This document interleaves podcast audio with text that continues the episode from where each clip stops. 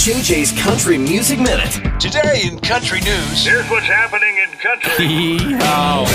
The Country Music Minute is brought to you by Rusty Eck Ford. Cole Swindell has been a longtime golf fan and a big supporter of the military, and in March he will headline the Players Military Appreciation Day concert. Congratulations, Morgan Wallen. He just scored his 11th number one single with Everything I Love. Typically, what happens in Vegas stays in Vegas, but this is too good. Over the weekend, fans at the Lainey Wilson show got a big treat.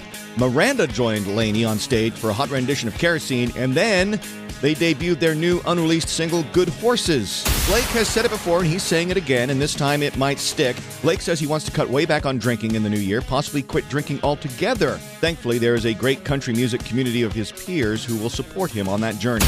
Add Old Dominion to the list of bar owners in Nashville. They just announced they will be opening a place called Odie's that they hope will be a place for songwriting. And Jelly Roll promised a really big toy drive, and he delivered. The toy drive to benefit numerous charities in the Nashville area was inspired by his daughter, and Jelly Roll donated an amazing $100,000 worth of toys. More country music news at KFDI.com and the 101.3 KFDI app.